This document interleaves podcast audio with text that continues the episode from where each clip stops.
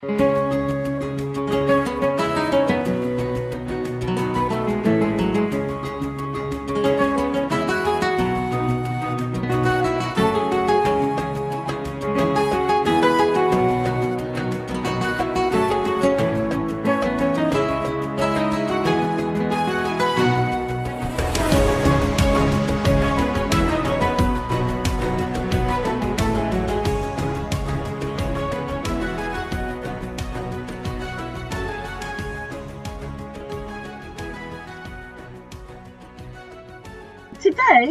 Derek and I are looking at Edward the Elder, mainly because we've both watched The Last Kingdom and have got this impression of Edward the Elder and wanted to know whether it was true. Edward the Elder, in case you don't know, is the son of Alfred the Great, who became king in 899 and was king until 924 He's the brother of Ethelfled, the Lady of the Mercians, and the father of Athelstan, the king who is credited with uniting England. He's sort of squeezed in between between two heavyweights, isn't he? Really, Alfred the Great and Athelstan. I've actually started feeling sorry for him because he seems to be very overlooked. Very, very much so. Yeah, he seems to have been very overshadowed by King Alfred. And yet, if you look at his 25 year reign, he does actually have a pretty impressive record against the Danes. Yeah, I mean, I, I think in a way you you've got sort of three kings who take things to the next level with each reign. That's unusual, isn't it? Because you've got if you look at Edward the First, Edward the Second, and Edward the Third, you get a high on Edward the First, low on Edward the Second, and then a high on Edward the Third. Yes, there's no great progression there. I think the other thing that that that is lacking there is that you haven't got this kind of overarching theme of moving towards a more united kingdom. Yeah. Which you've got with starting with Alfred, perhaps. One thing that, that put me off Edward the Elder when I was studying history is Edward the Elder, the name. I mean, it seems to me it's a medieval name, isn't it? A medieval reference. Yeah, but I think that's because we've, pardon the pun, anglicised it. Yes. It would actually have been Eardweird or something, or Edweird, but we've sort of changed it to Edward because that's the more familiar name to us. Yeah, it's just that the term the elder, which always used to confuse me because I kept looking for a younger Edward and there wasn't one. Yeah. But or looking at this Edward as being 70 or 80 and really wise. Like Pitt the Elder and Pitt the Younger, that it wasn't like that. And it was just that to the medieval chroniclers, they were trying to distinguish between Edward the Elder and Edward the Martyr, who came later. Yeah. But that is something that sort of that distinction is sort of lost in time. And obviously, we think of the kings of England as having numbers after them. Mm. And uh, that only starts with the conquest, really, doesn't it? So yeah, he's he's he's not only sort of overlooked, but also I think nobody really knows who he is or where he comes from or anything about him really. No, and it's strange because, like I said, he was on the throne for 25 years. That's pretty impressive for a medieval king. When you look at the ones that succeeded him, you know, Athelstan yes, yeah. was only on the throne for about 14 years, I think it was. Yeah, Athelstan was there long enough to to, to make his mark, mm. uh, but the, but then uh, Edward's other two sons from his third marriage they they didn't last very long, did they? No, Edmund and I can't remember the other one. Edwig. Yeah, Edwig, I think, isn't it? Oh, it was no, it was Edred. Edred, Edmund, and Edred were the sons uh, from his third marriage. Okay, well, we're getting a bit of ahead of ourselves, I suppose. So we know who he is. We know we know he's the son of Alfred and Elswith. He had a, an interesting upbringing, which oddly we know something about, or we know a little bit about, which is that he was brought up and educated with his younger sister. They were both educated as sort of prince and princess. Yes. According to, I think it said, the influence of the Carolingian kings in, in France, the idea of them being educated in, in all manner of areas, religion and and knowledge and uh, and also manners and all those sorts of things. Well, even here he suffers, doesn't he? Because um, you have was it William of Mal- Malmesbury saying that he was much inferior to his father in book learning. yes, I mean, so yeah. yeah, his dad actually would have probably preferred to be a monk at some stage, wouldn't he? And would have ended up being a pope if he was a monk. Also, his father was his father was hardly the norm, was he? Really, for Anglo-Saxon kings? Yeah, I think everybody's inferior to his father in book learning, aren't they? yeah, exactly. Yeah, so maybe not as well educated, or perhaps di- didn't have the same aptitude for book learning. Yeah, which is what it's about in a way, isn't it? It's not that he wasn't educated; it's just that he didn't he didn't take an interest in that particularly. But he was a better soldier and general than than his father. I think so, definitely. Yeah, and he was de- he definitely had a military mind in him and have an idea of the strategy for the long term Yes. rather than just short term fighting one battle. He he was brilliant at campaigning, and he avoided battle, didn't he? Often, the, one of the reasons they suggest that he's not as well known as his father is he didn't have these massive battles as often as Alfred the Great had. There's Tettenhall and Holme. and Farnham before he was king. But I mean, he had battles. But I think the the distinction is that unlike Alfred, who had Edington as a sort of iconic world changing battle, and Athelstan, who had Brunanburh, Mm. also a very, very significant outcome. Edward didn't have one single battle which you could give the same iconic status to. No, but he did have this campaigning where he seems to have stretched the borders of his England or his area of England every year. Yes, yes. And his work with Ethelfled, the two of them working together in conjunction to actually push back the Danes, is pretty impressive. Yeah, I mean, I, I, guess we should look at the whole relationship with Ethelfled because it's not that straightforward, is it? Really, it's it's an it's an odd one. She's in an unusual. Well, I mean, it's an understatement almost to say that she's in an unusual position Mm. because obviously she ends up being the de facto ruler of of Mercia for a while. Yeah, it seems to be that Ethelred was wounded and she sort of she took over and then when he died, she was named Lady of Mercia, and she led the armies. She didn't lead them in battle, but she led them to the gates of Derby so that they would fight. You know, she was there at the heart of the army, egging it on, sort of thing. And it was during a very significant period for the development of, of the Anglo Saxon kingdoms because Ethelred died in, her husband died in 911 and she died in 918. So she had seven years or probably more because she, she took over before he died. But Mm. she had a while to make her mark on on Mercia and also on the development of the of the two kingdoms, Wessex and Mercia. She did have her own agenda. I don't think she was just uh, doing what Edward wanted her to do. No, she seems to have been wanting to strengthen the borders of Mercia, and especially going into Wales was definitely just her because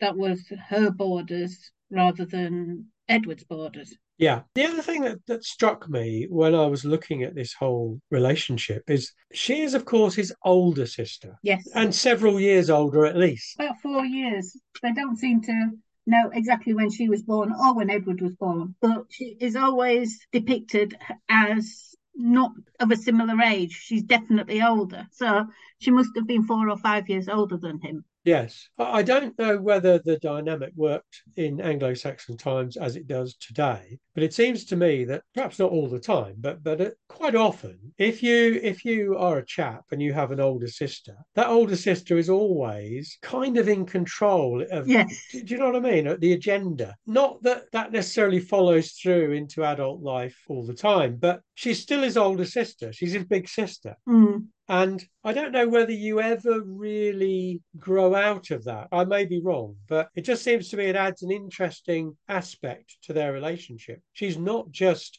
the wife of Ethelred of Mercia, she's his sister. Yes. And there's a bond there, but it's it's a it's an awkward sort of bond, really. Yeah, that's probably true, actually. I hadn't considered that. He would have known how adept she was at certain things. He would have, you know, he would have probably looked up to her. But the fact that he was king, it probably meant that it balanced out a little. I am king, but you're my big sister, so I look up to you. So they probably meet on a level somewhere because he is the superior one as being a king, but she's the superior one as being the big sister. Yeah, and I mean, I don't think there's much doubt that that she was subject to him, particularly as the years went by. Mm. But they did collaborate well and actually quite sensibly. And although there was always going to be some political wrangling and rivalry between Mercians and West Saxons, they managed somehow to to put together an, an alliance which held pretty well. Yes. During her lifetime. Yeah, although, I mean, it didn't unfortunately survive her lifetime because as soon as she died, even though she had raised her daughter Elfled to succeed her, you know, she planned for Elfled to be Lady of Mercia after her. Is it Elf Elfwin? Elfwin, sorry. yeah, she planned for Elfwin to be Lady of Mercia after her. But either she didn't tell Edward or t- Edward had other ideas because as soon as Ethelfled was out of the way, he spirited Elfwin off to Wessex and absorbed Mercia into his kingdom. And poor Elfwin's never heard of again. Yeah, I think there's a there's a little bit of darkness there, isn't there? Really, there's there's something something not very pleasant about that. But I guess it's realpolitik. It's I mean, in the overall scheme of things, it was the right thing for the King of Wessex to do. Mm. But maybe it doesn't quite sit with the modern historian very well. I do wonder, and this is just me thinking about it this morning when I was reading about Athelstan being sent to Mercia to be raised, sometime around the time that Edward became king. And I did wonder if there was a plan for Athelstan and Elfwin to maybe marry. And when that didn't happen, he decided Elfwin needed to be out of the way. But I think that was just me being a um, bit of a romantic this morning. You know, marry Elfwin and Athelstan and unite the two in a marriage and then continue it. Yeah, I mean, Elfled, Ath- sorry, Ath- Ath- Ethelfled. Start again. Right, excuse us, listeners. We're having trouble with the Anglo-Saxon names today. There's probably worse to come.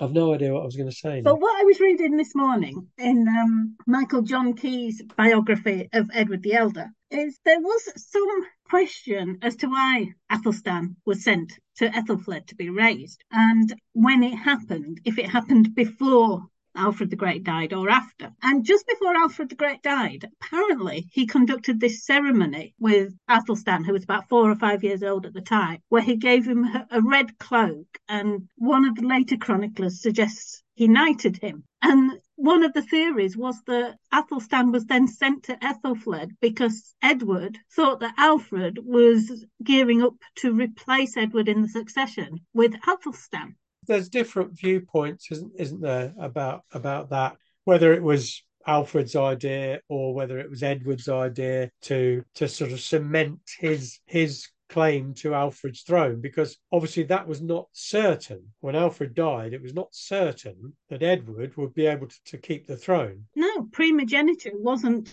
established in those days and wouldn't be for another 200 years. Yes, and you've got Edward's uncle, Ethelwald, cousin, cousin, cousin Ethelwald, who does try to take the throne and declares himself king, not far from where I am now, at Wimborne. I'm not at Wimborne, but that's where he declared declared himself king. He was four years old when his father died, so it's understandable that the crown went to Alfred at that time because he was just a child and they needed an adult male to fight the Danes. But now Alfred's dead, Ethelwald is an adult male, and so why should it automatically go to Edward? Why shouldn't it go back to Ethelwald? In the time period we're talking about, as you as you said earlier, primogeniture has not yet been uh, established, and I think it's very much a question of who the most powerful man the man most able to command uh, the powers that be at the time, is going to succeed. Mm. And uh, Ethelwald obviously believes that that he's that man, um, and so challenges Edward, even though Edward is Alfred's successor. He challenges it. Yeah. And and for a while, there's trouble until 902 when when Ethelwald is killed. Yeah, in a battle that he won. Ironically, the Battle of Holme that Ethelwald was killed in, Ethelwald and his allies actually won the battle, but with Ethelwald dead on the field, it's a technical knockout, I suppose, isn't it? It didn't help his cause much, did it? he wasn't going to be doing a comeback, was he? No. I feel sorry for Ethelwald. I have watched him throughout the Last Kingdom thinking, oh God, he's horrible. And then you find out that he wasn't this teenage rebel at the time that his father died. He was a four year old child. He never had a chance. Well, you know, I'm sure we'll be referring to The Last Kingdom as we go through this a number of times because obviously it is an, an impressive series by Bernard Cornwell. And Mm. anyone who's watched it, it does give you certain directions to go in in terms of what most of the main characters are like. And there's no question that Ethelwald does not come out of it very well. no, he doesn't. He comes out as a sort of spoilt And incompetent. you can see how Bernard Cornwell wove the reality in with his take on the drama. Yeah, the problem with writing fiction about this sort of period is that we we know next to nothing about most of even the main players in the game, and we, we know very little about Ethelwald at all. Yes. So, in terms of his personality, his qualities or lack of them, we really don't know anything at all. So, the historical novelist has got a pretty blank sheet of paper to start with. Yes. The thing is, we have this book. Well, it's a series of books called the Anglo Saxon Chronicle, which do tell us an awful lot. But in the time of King Alfred, Edward's not mentioned, Elswith isn't mentioned. You know, Alfred makes sure that it stays on him so that you only get to hear about the others once Alfred's dead. Yeah, And a lot of the stuff we get to hear about about Edward and Ethelwald from the time of King Alfred is from Elfweird, a chronicler writing a hundred years later, who's descended from Ethelwald's brother. yeah. So he's a bit biased. He's not massively biased, but he's biased towards Ethelwald's story rather than Edward. So he's a bit more critical of Edward than he probably should be. Well, I mean, Ed, Edward doesn't do that well in The Last Kingdom either, does he? Really? I mean, Ed, Edward is presented not exactly. He, he's not presented in a bad light, but he's certainly given a number of character flaws and and generally appears as a, a somewhat uh, weak individual by comparison with those around him. Mm, But of course, in in the Last Kingdom, everybody's weak apart from Uhtred. Yeah. Because the the main character is is carrying the story, and since he wasn't actually at any of those places, everybody else has to be subordinated to that, yes. which I think is fair enough. It's a it's a story. Mm, it is. Um, but it's just that the personalities of the actual characters, like you said, we don't have a lot of information on them anyway. So to get information on their personalities is going to be really difficult. So you have to read between the lines. And it's like with Athelstan's mother, Edwin. Yes. In one depiction, she's a shepherdess. Somewhere else, she's noble. She married Edward. No, she didn't marry Edward. She was his mistress, according to somebody. Yeah, and all that is biased. A lot of it may have been invented when Athelstan came to the throne to discredit Athelstan. If he was the son of a shepherdess who'd never married his father, then he had no right to the throne. Yes, I mean the the idea that you mentioned uh, in passing that um, she she might be a noble lady, and it said she might have been related to St Dunstan, the Archbishop of Canterbury. Mm, But I, I I just look at it the other way round and, and say, well, this is Alfred's eldest son. He's supposed to have married Egwin in something like 893 mm. Or thereabouts. Would Alfred have allowed his heir to, to swan about, not, you know, just having a mistress or not being married to anybody particularly important when he's expected to succeed him? Yeah. It doesn't make any sense at all. And then have this ceremony in 899 where he acknowledges Athelstan Yes. and presents him with a red cloak. It doesn't matter what he presents him with, whether he knights him or not. He's doing this particular ceremony with this boy and acknowledging him. Yes. Surely he wouldn't have done that if Athelstan wasn't the legitimate son of Edward.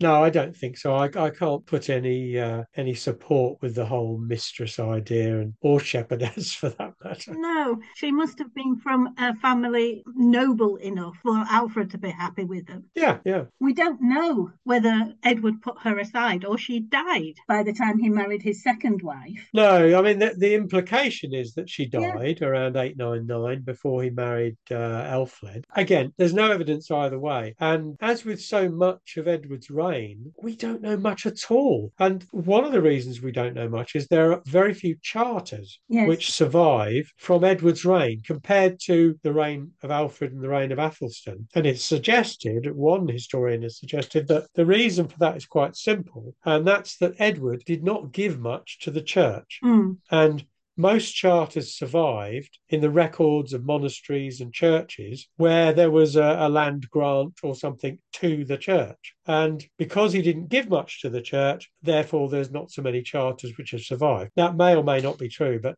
but it sort of makes sense in a way. He's a pretty hard nosed individual, I think, Edward, contrary to how he's portrayed in The Last Kingdom. Yeah, I think he's had to be as well. He's grown up in a time of war, hasn't he? Yes. He's never known peace. He was fighting for his dad. Now he's fighting for his own kingdom. He's had to be strong. He's had to think of the military rather than being friendly to the church. What I was thinking was that both Alfred and Edward, in their own time, faced considerable challenges, but there's a there's a difference between their their situations because Alfred was on the run. He was he was fighting against the odds to establish Wessex again as an independent kingdom because of the incursions of the Danes, whereas Edward started with that firm base that Wessex was established, and he then had the opportunity to build on that. So they were coming at, at, different stages of the development of the kingdom. Yeah. But I, I suspect that because of that, he, his position was that much stronger than Alfred's. Yeah. And he could afford to be hard nosed. He could afford to to take liberties like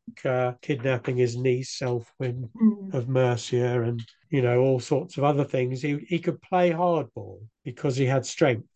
Yes, and I was reading um, this morning about he'd been arranged a peace with the Danes. He'd arranged this peace at Tiddingford with the Danes, and it lasted for a couple of years. But Ethelred at one stage gets blamed for breaking this peace, and it isn't necessarily Ethelred.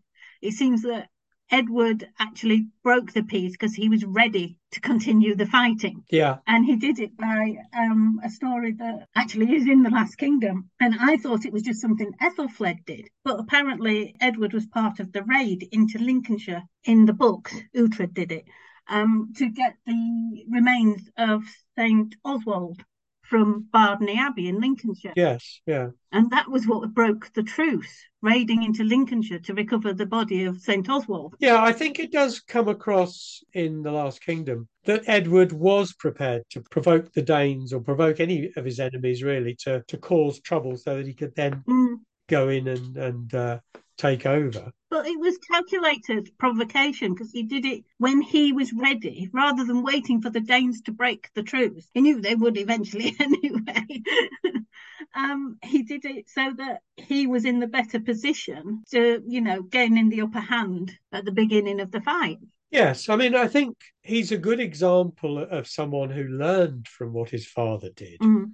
And if you if you think that both Ethelfled and Edward continued to establish burhs and to uh, build forts as Alfred had done, so they were using in a way Alfred's methods of control and just expanding the area over which they had that control.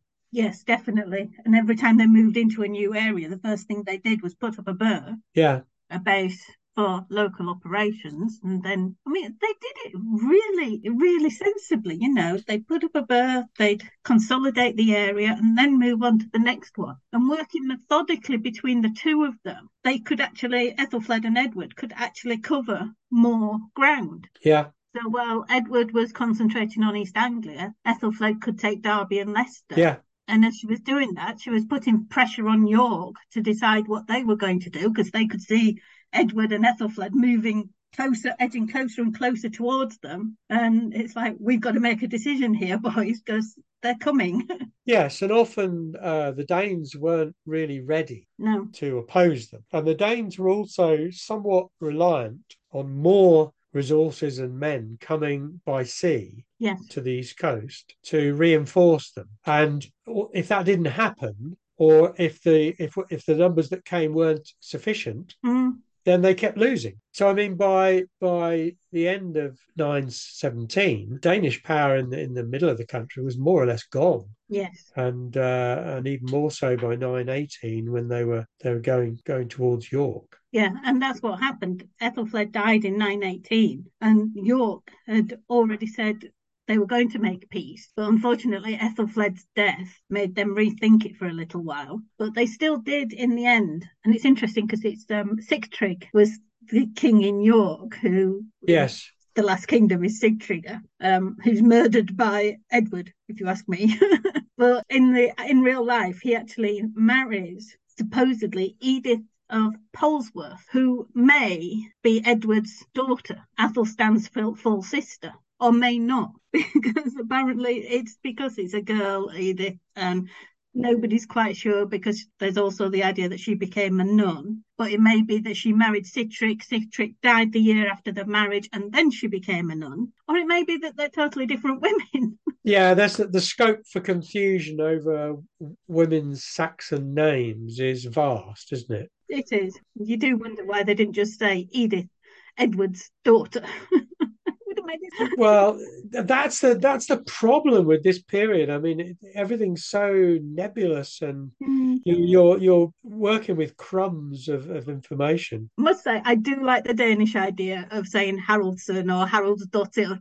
That would just be so much more helpful. At least we'd know somewhere where they were related. Well, we'd have a chance, wouldn't we? Yes. I mean, we get to the point in 920, I think it is, when the northern rulers of the island, the Scottish king, the Northumbrians, and Strathclyde, when they submit to, to Edward. Yes. But this is an interesting submission because a number of historians have questioned whether it is seriously them submitting to Edward's control of the whole island or whether it's simply them doing a deal. Yeah, because Northumbria had submitted in 920, and then in 921, the kings of Strathclyde and Scots submitted. And I think the Welsh did as well, some of the Welsh kings. Yes, yes. And like you say, it's whether or not, I mean, the kings of Strathclyde and Scots, if if he'd taken Northumbria in 920. Suddenly he was on their border. They're going to have to do something, aren't they? They're going to have to make an agreement with him. They can't just sit there, otherwise, they're just waiting for him to invade. Now, one historian, I can't remember who, has suggested that the fact that the submission took place at Bakewell on the border between Mercia, Mercia and Northumbria suggests that it really wasn't much of a submission. Mm. Because if someone is going to submit to you, it's best they do it in their own land so that you are seen to be clearly the overlord of that area. And that wasn't the case. Unless they just want a Bakewell tart. Because Bakewell tarts are really nice. I do, if anyone wanted me to submit, I'd meet them in Bakewell.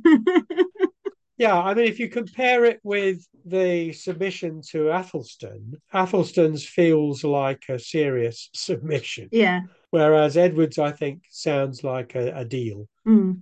A few quid pro quos here and there a deal to get him off their backs. Which makes sense. I mean, they've got to, like I said, they've got to do something because he's now on their borders. So they've got to make peace with him somehow. And, yeah. you know, um, he's gone from being king of, I think he was king of the Anglo Saxons when he came to the throne. His dad was king of Wessex. He was king of the Anglo Saxons. Yeah. Um, Athelstan would be king of the English. Well, it's basically by the time of Edward's death, he is all but king of the English. Athelstan has to sweep it up, sort of thing, and consol- consolidate it. But the campaigning Edward did is what gave Athelstan the solid base from which to finish the conquest. I think that's true, but do you not also think that hindsight does shape our view of that in that we know that Athelstan does manage to achieve that unity. Oh, yes. But it could all have gone badly wrong mm-hmm. when Athelstan came along. A lot of these things are on a knife edge, particularly the outcomes of battles and yes, so on. Definitely. It's all it's it is still all to play for after Edward dies. I mean, if Athelstan loses at Brunanburh, then uh, history takes a different turn, perhaps. Are you similar to me? Um, Elfweard, Edward's actual successor, dies in August 924, just a few weeks after taking the throne, and then Athelstan comes along his death must be suspicious. Well, I mean, there's so many suspicious deaths in the Anglo-Saxon period. I mean, we, we talked about this a, a, few months ago. We're talking about uh, the the period before 1066 that you know somebody somebody dies suddenly at dinner. Oh yeah, when Edward the Exile when he came back from Hungary. Yeah, that's true. People die suddenly at dinner far too frequently. You know, I, I, yeah, uh, there is there is suspicion. The thing is with Elfweard though, if he'd been sickly in any way, they wouldn't have made him king in the first place. So it must have been a sudden death rather than an illness. Remind me who Elfwyd, where does he come from? He was the son of Edward and Elfled, his second wife. Oh, yes, yes, yes. So he yes, was sorry, about yeah. 23, 24, possibly, when he died. Yeah. And then you have his brother Edwin drowning in 933, which is also during Athelstan's reign. There's a lot of that about. It's just funny that the children of Edward's second marriage, the one that sort of usurped Athelstan's place in the succession, are the ones who died during Athelstan's time. Yeah, and yet, you know, the children of, of Edward's third marriage to Edgifu, Edmund and Edred, they both succeed one after the other because Athelstan didn't have any sons, No, which was a, a major blot on his copybook, I think. but they weren't a threat to him either when his dad died because they were still only children. Yes. um, Edward and Edgifu had only married in about 919. So when Edward died in 924, they were only three or four years old. Yeah. So they weren't a threat to Athelstan. Right? Whereas his younger brothers by the second marriage, who were the preferred heirs, they were a threat to Athelstan. So Edward marries three times. So why did he marry three times, do you think? Does it I mean he doesn't he's got a son from his first marriage. Okay, one's Athelstan. Mm. might not be enough. So he marries straight after 899. He marries Elfled, and then he has there's two sons. And Elfled's the daughter of Ethelhelm, Yes. who's um, a powerful elder. Yes, yes, So it's a political marriage. yeah, to gain support. It's probably either just before or just after Alfred dies. So he's making allies. yes. That makes sense. then, like you say, in 919, he marries again, produces two more sons. And by this point, he's what? Yeah, he must be. He's uh, about forty-five, isn't he? But he dies when he's fifty, isn't he, Edward? Yeah, Yeah, so he must be about uh, forty-five when he marries Edgifu. So you can't you can't tell me it's a particularly good idea to have two more sons when you've already got three. No, and yet it did work out right. Well, yes, but.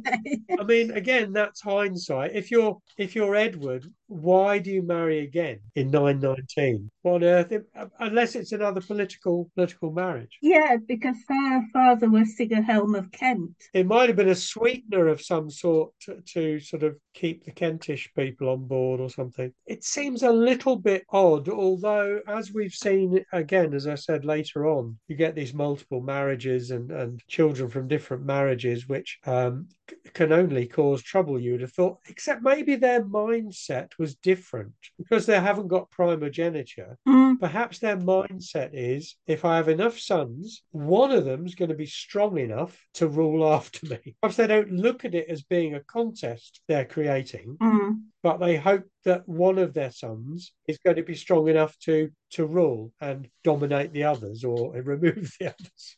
If you think about it, Edward had the example of his father. Alfred was what, son number five? Something like that, yeah. He was the fifth son, and I think he was out of those five, he was the fourth to become king. I think there was only one who died. That's that's right, yeah. So I mean they just sort of carried one after the other. Yeah, So yeah, so maybe the mindset was life can be short, so it's not a bad thing. yeah. And we are fighting wars constantly, so we need to make sure if I have five sons, I might guarantee one of them getting the throne. Yeah, yeah. I mean that's a that's a good way. That's a good point, and I think it's a good way of looking at it. And it does explain a little more why an Anglo-Saxon king might marry for a third time when he's already got three sons, Mm, because it's just reinforcing his legacy. yeah, and he's not looking at it as muddying the succession. No. He's just looking at it as guaranteeing the succession. Yeah, yeah, it's an interesting it's an interesting difference with what happens later on after the Norman conquest. Yeah, because even a hundred years later, um, it was the anniversary yesterday of Emma of Normandy's death, and she'd married Ethelred II, the Unready, in 1002. He already had by his first wife six living sons, Yeah,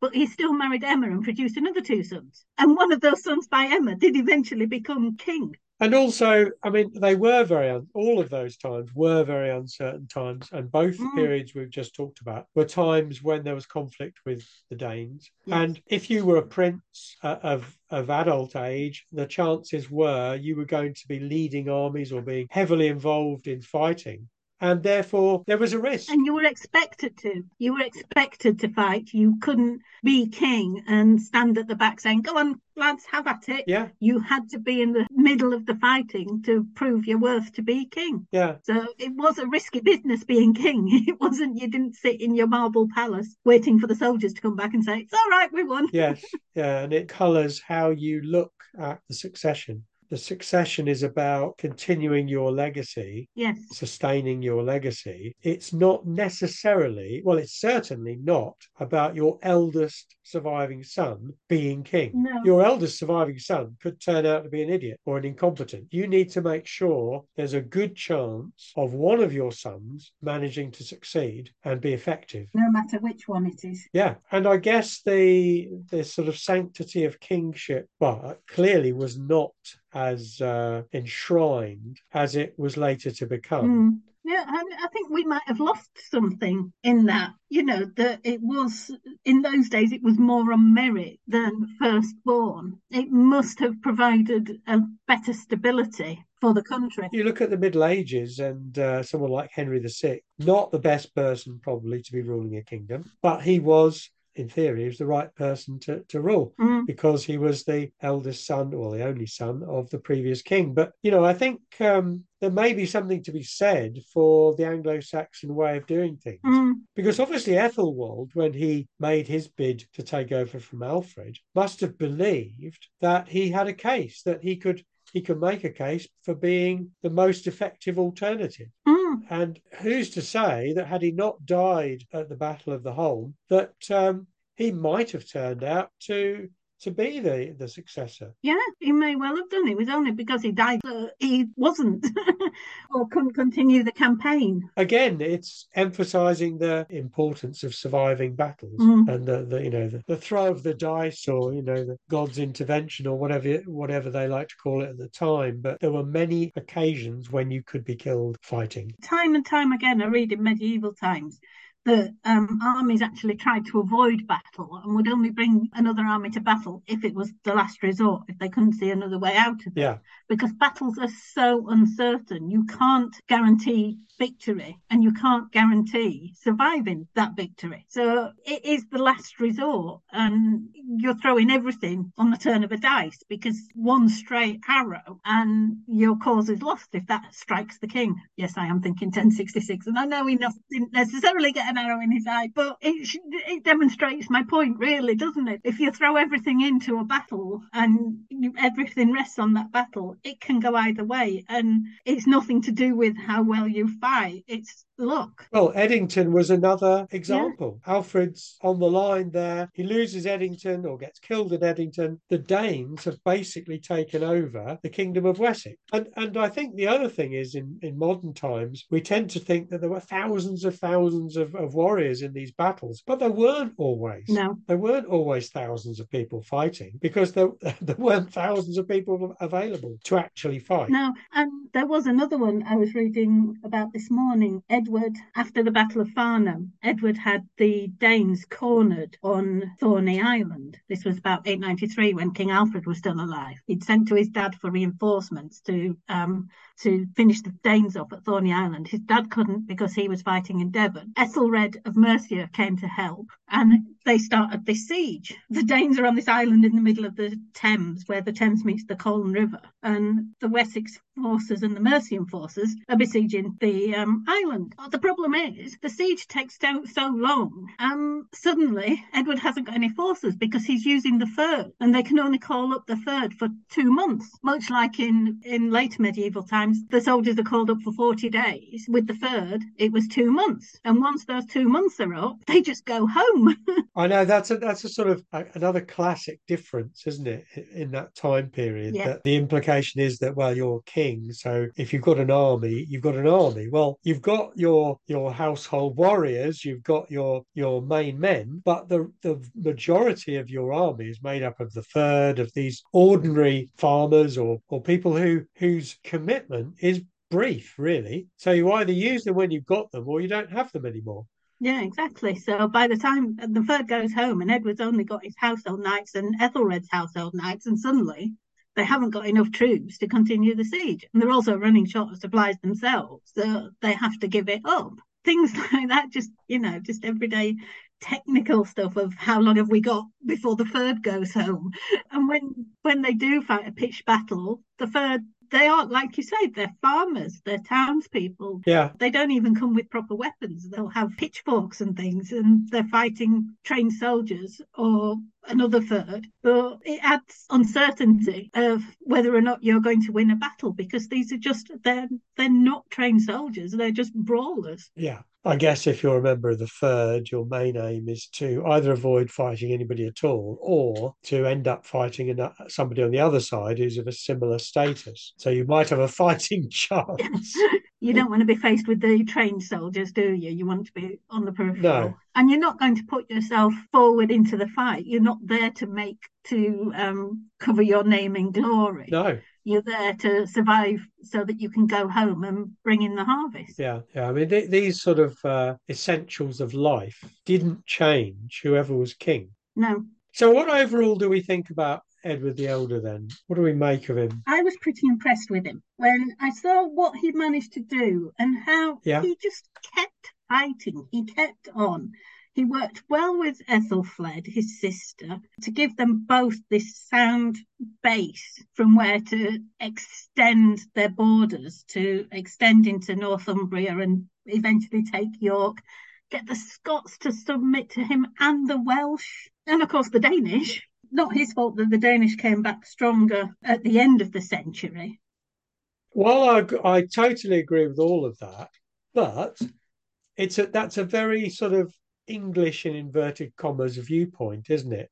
If if you're a Mercian after the death of Ethelfled, your view of Edward would be very different, probably. You might see him as a strong leader, but would you not be a little resentful, perhaps, of the way that he more or less subsumed Mercia into into Wessex? Yeah, he's basically taken away Mercian independence, hasn't he? Yeah. He's following his father's aim of a united England. Yes, yeah.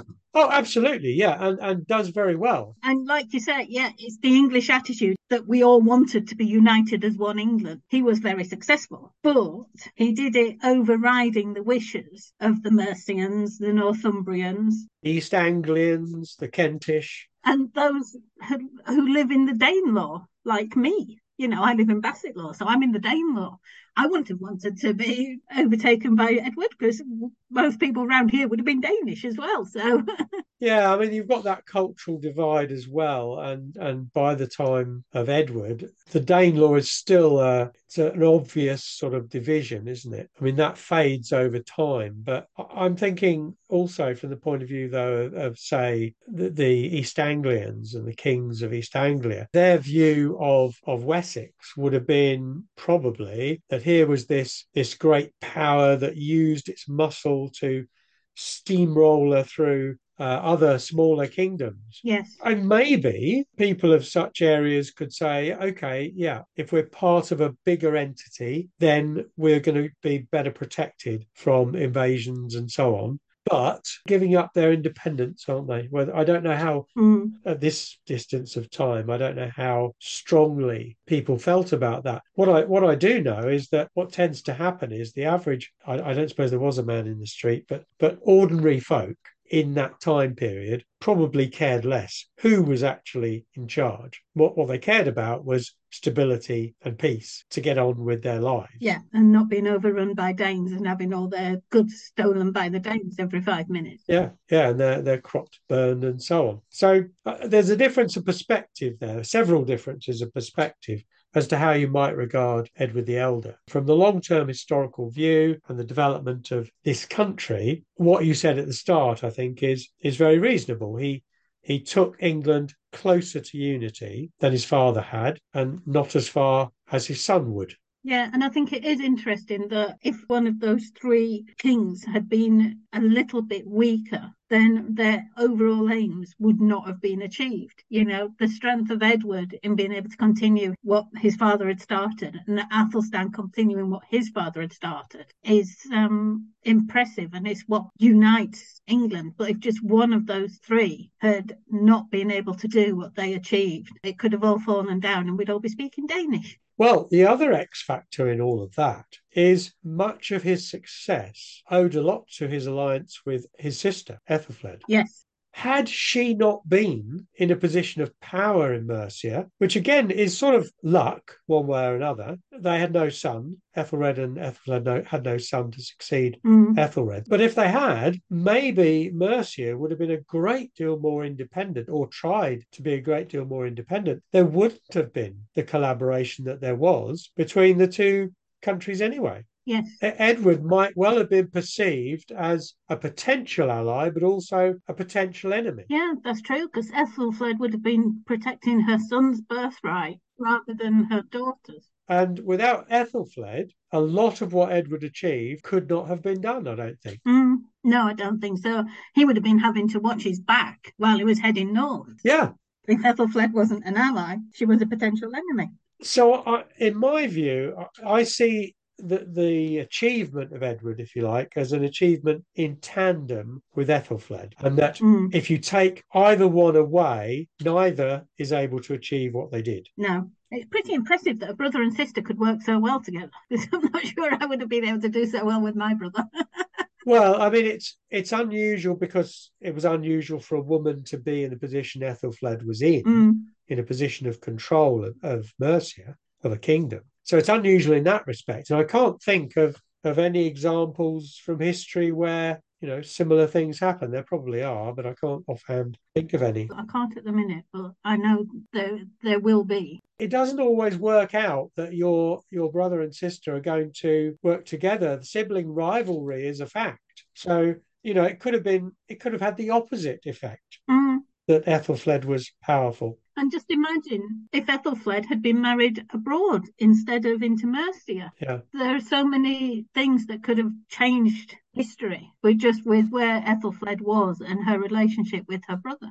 Yeah. So so while I think while I agree that that Edward achieved a lot and took his father's legacy on another step, I don't think he could possibly have done it without Ethelfled. No, I don't think he could have either. So we can leave it there. Yeah, I think that's a good place to leave it. Ethelfled wins. if it was a vote, vote between Edward and Ethelfled, I'd still go for Ethelfled. She does deserve recognition for what she managed to achieve um, in a world that was definitely male orientated.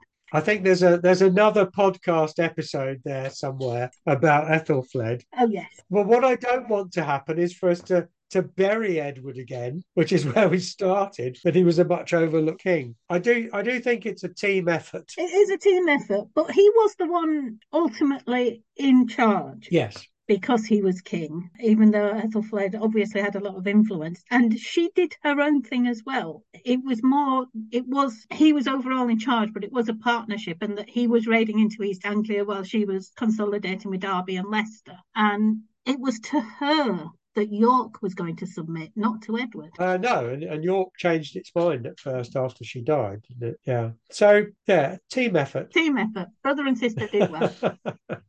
I hope you've all enjoyed this podcast. I've certainly enjoyed it. I hadn't looked much into Edward the Elder before. It's been absolutely fabulous and really interesting to look into such a character that, as we said, has is often overlooked between Alfred the Great and King Athelstan. Do join us next time when we have historian Darren Baker talking with us about Henry III and Simon de Montfort and working out who is the good guy and who is the bad guy. That's going to be really interesting for me anyway. Well, I'm looking forward to it. Okay, thanks everybody for listening. I'm Sharon Bennett Connolly. And I'm Derek Birks, and we look forward to the next podcast.